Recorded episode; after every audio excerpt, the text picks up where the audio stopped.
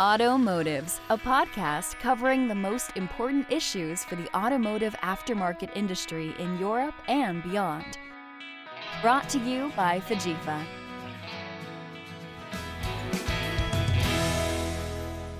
Hello, everyone. Welcome to a new episode of Automotives. It's been a few months since we last uh, talked to, to you, and uh, we missed you, and we have come back right now with a very topical issue to discuss uh, that affects highly the automotive aftermarket.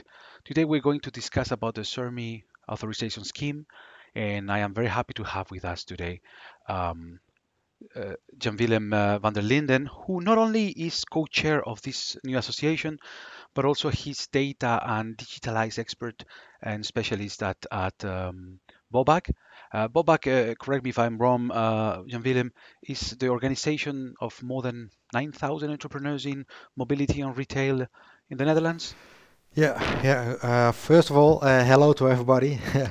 Uh, it's Welcome. a pleasure to to be here, and yeah, you're completely correct, uh, Alvaro. It's uh, it's uh, almost 9,000 uh, uh, members of the Dutch Association, and it's all about automotive. So uh, except for importers. Well, he's he's the right voice for this for this issue, not only because of his expertise in the field for many years working at BOVAG, but also as I mentioned because he's co-chair of SERMI, which uh, uh, I will pass he, the, the, the, the, the, the the word on on on SERMI to him in a in a moment. But I just want to for for the people that don't know about uh, to just give a couple of lines. SERMI, which was founded actually for by the, the different players in the automotive uh, the automotive industry, from manufacturers to independent operators such as FIGIEFA, is a harmonized authorization scheme for access to anti-theft related repair and maintenance information for all vehicle manufacturers, whether it's cars, vans, or trucks. And through this scheme, as an independent operator with just one SERMI certificate, you can access all the relevant information for programming keys, replacing door locks, and all of the parts that are whether software or hardware related to anti-theft systems from again any manufacturer. So um, it is going to be a it's it's in its initial phase in many countries in Europe. But It is going to be a real game changer in the in the aftermarket for for both distributors, repairers, uh, producers of parts, producers of uh, um, diagnostic tools. And um, I'm going to I'm going to ask uh, to kick off the the the, the, the chat, John Willem, um, how this scheme uh, benefit automotive aftermarket stakeholders, including repairers, distributors, manufacturers, consumers. Um, it really helps um, because what you said already, it's one universal certificate for all uh, uh, brands that are being sold in Europe. Um, and especially because right now uh, you encounter that you have to have the accreditation of the vehicle uh, manufacturer themselves. In this case, there's a different uh, conformity assessment body, an independent who are doing the assessment for your organization. So you're not um, re- uh, reliable. Uh, you're not have to rely on uh, the specification of each vehicle manufacturer, but just there are five different points you are you are being checked on, and if you're being approved, you will receive the certificate. Um, so the certificate is based upon the IO, the, the independent operator, and the IO employee. Um, and then you can have access to all kind of uh, anti-theft related information. That's correct, and uh, that's really uh, working fine right now. We already are productive in, in Sweden, as you already perhaps know. So it's it's working great at this moment. So um, yeah, we're happy. Okay. And what, what would you list as the primary objectives and goals of the accreditation scheme? And how, how do you think this contributes to the overall quality and integrity and digital readiness of the aftermarket industry? If if we look at the the primary objective of the SERMI organization is um, to implement SERMI across Europe and to have uh, to recommend uh, recommend the EU Commission about amendments we would like to have on the SERMI scheme. Uh, so that's basically uh, the goal of the SERMI organization. If you look at SERMI itself, it's of course a universal access method to go into the RMI systems of the vehicle manufacturers, to get in uh, to program vehicles, to program keys, program logs, everything that's related and linked to the vehicle itself. So that's that's the primary goal of SERMI. And uh, for the vehicle manufacturers, of course, important to know where the vehicle is located, if there's any uh, stolen vehicle in place, uh, so they know where to look at. And they will not do it because they are not aware about the IO who's behind the certificate, but they will request this uh, conformity assessment body to investigate on their behalf. So they are the only one who, who really know who you are as an IO. Uh, so we also, we as SERMI organization do not know who's behind the certificates itself. So um, that's important. And if you look at, at does the help to get digital ready for the workshops, of course it's the first step because it means you have to have some digital certificate in place, digital identification in place for yourself. Um, that can be the first step to get uh, more known about the digital RMI systems of the vehicle manufacturers. Oh, yeah, interesting. And and for those that could be uh, potentially concerned, how, how does SERMI ensure that those accredited entities meet uh, high standards of quality, safety, compliance with industry regulations? And there are two things. If you look at the IO themselves, they're being assessed by an independent conformity assessment body. What I told before is that not the vehicle manufacturer is inspecting you, but an independent, a fully independent uh, conformity assessment body is checking you as the IO. So they cannot say because you've got blue eyes and I don't uh, like blue eyes and you will not receive the certificate. No, that's not not the case. Um, so as long as you um, uh, have a clean criminal record as an IO as a company, um, uh, you have an insurance there, you've got some skills and knowledge about the automotive and are working in the automotive, and you have got an insurance there in place, then you can receive this certificate. So that that's really good. Um, and if you look at at um, what you could do for different um, uh, with the consumer is that uh, the consumer also knows that you are being uh, inspected by an independent party, so they know that you are trustworthy, uh, and they can. And that's important for the consumer, of course, because they are coding a key and they don't want to be uh, uh, at the end that the the next day or within a week your vehicle is stolen because the key is coded twice. Yeah. So this this very important, of course, to to uh, get this feeling also for the consumer to get in place that they're really working with trustworthy companies. Okay, okay, understood. And um, right now, what, what, what's the current status of implementation across the European member states? And, and how do you envision that the role of the role and the impact of SERMI accreditation will be evolving in the coming couple of years, especially in light of emerging technologies, considerations, technical considerations? Of course, I can I can only uh, uh, discuss right now what SERMI is about, so I can't say anything about the future. I've got some ideas about the future, but I will uh, say it a little bit later. If you look at the current situation, is that we have in October we started with Sweden. We've uh, learned a lot in Sweden, what's what's going on there and what's working and how it's working.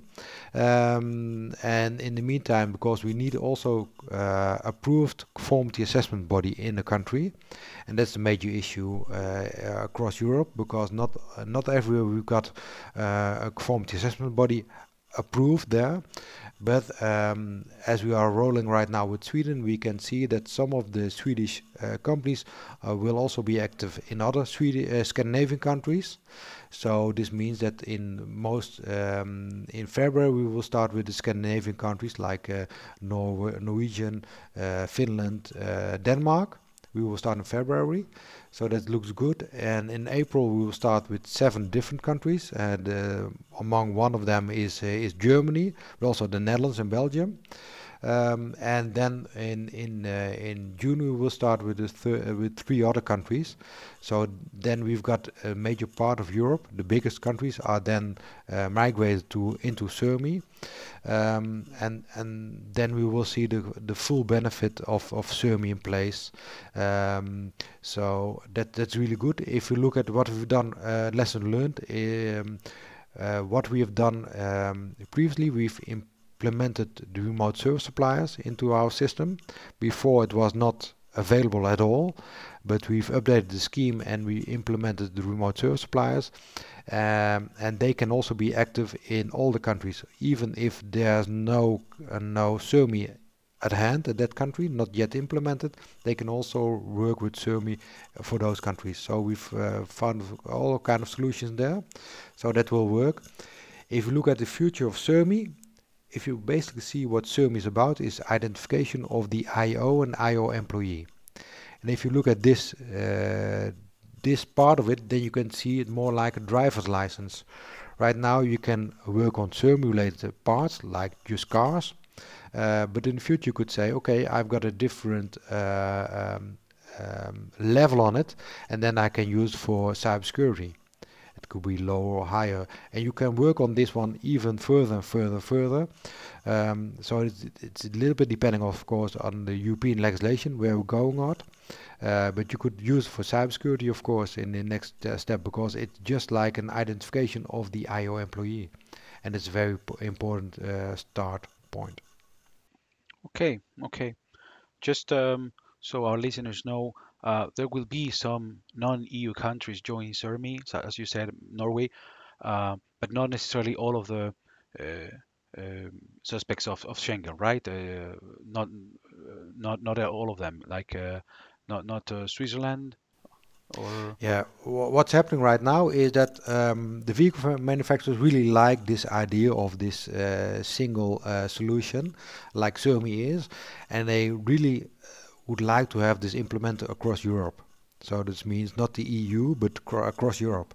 Uh, this means that, uh, of course, Norway said also because they are more more or less linked to some of EU EU legislation, um, and like Switzerland's also investigating if they could use this this scheme, and also U UK, the United Kingdom, is really looking at to implement SERMI also. Uh, the vehicle manufacturer, everybody in the UK wants to have this, uh, but we need to look at the legislation in the UK because of the Brexit. They don't uh, fully under, um, uh, use the European legislation anymore.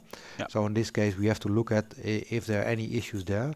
Um, as far as we can see it, there's no issue at, at all because the, the the SERMI scheme is approved by the European Accreditation Association, and with this in this territory also UK is is there, so they can could really easily use the SERMI scheme also. So that's what we're talking about right now, to have this implement also in, in the UK, and in Switzerland, I think it will be the same there also. Okay, it's a little bit uh, depending. Yeah, yeah, correct. And and finally, Jean Willem, what advice uh, would you give to automotive aftermarket stakeholders, such as repairers or distributors, like as uh, manufacturers, policymakers, yeah, who are that, considering actually uh, or are interested in, in SERMI accreditation? Yeah, that, that's um, a really big uh, question to, to close with, but I'll try to address some of the, the parts of there. Um, if we look at the repairs and distributors, is really to say right now, stay alert, uh, stay alert on the introduction of SERMI in your country um, and ask yourself do you need the SERMI certificate or not? Because not for every work you're doing in a workshop you will need uh, the SERMI certificate. Uh, also for distributors, if you're looking as some of the distributors are also using remote service supply solution, um, they also should look at receiving the SERMI certificate in their country if they need it but really look at, stay alert on it. Uh, do I really need to have this certificate in place? Yes, no. If I'm just doing uh, regular maintenance like servicing a vehicle, uh, changing oil, um, then I really don't need uh, the service uh, uh, certificate in place. So that's easy. But if you're doing more like what you, discussed before, anti-theft related information, then you will will receive will need this uh, certificate. If I look at the vehicle manufacturers, um, I would really say stay in touch with ACEA, so the, the Association of Vehicle Manufacturers, uh, to know which countries will implement SERMI in uh, for the next uh, times. And be aware that SERMI is about anti-theft related repairs on a, ve specific vehicle.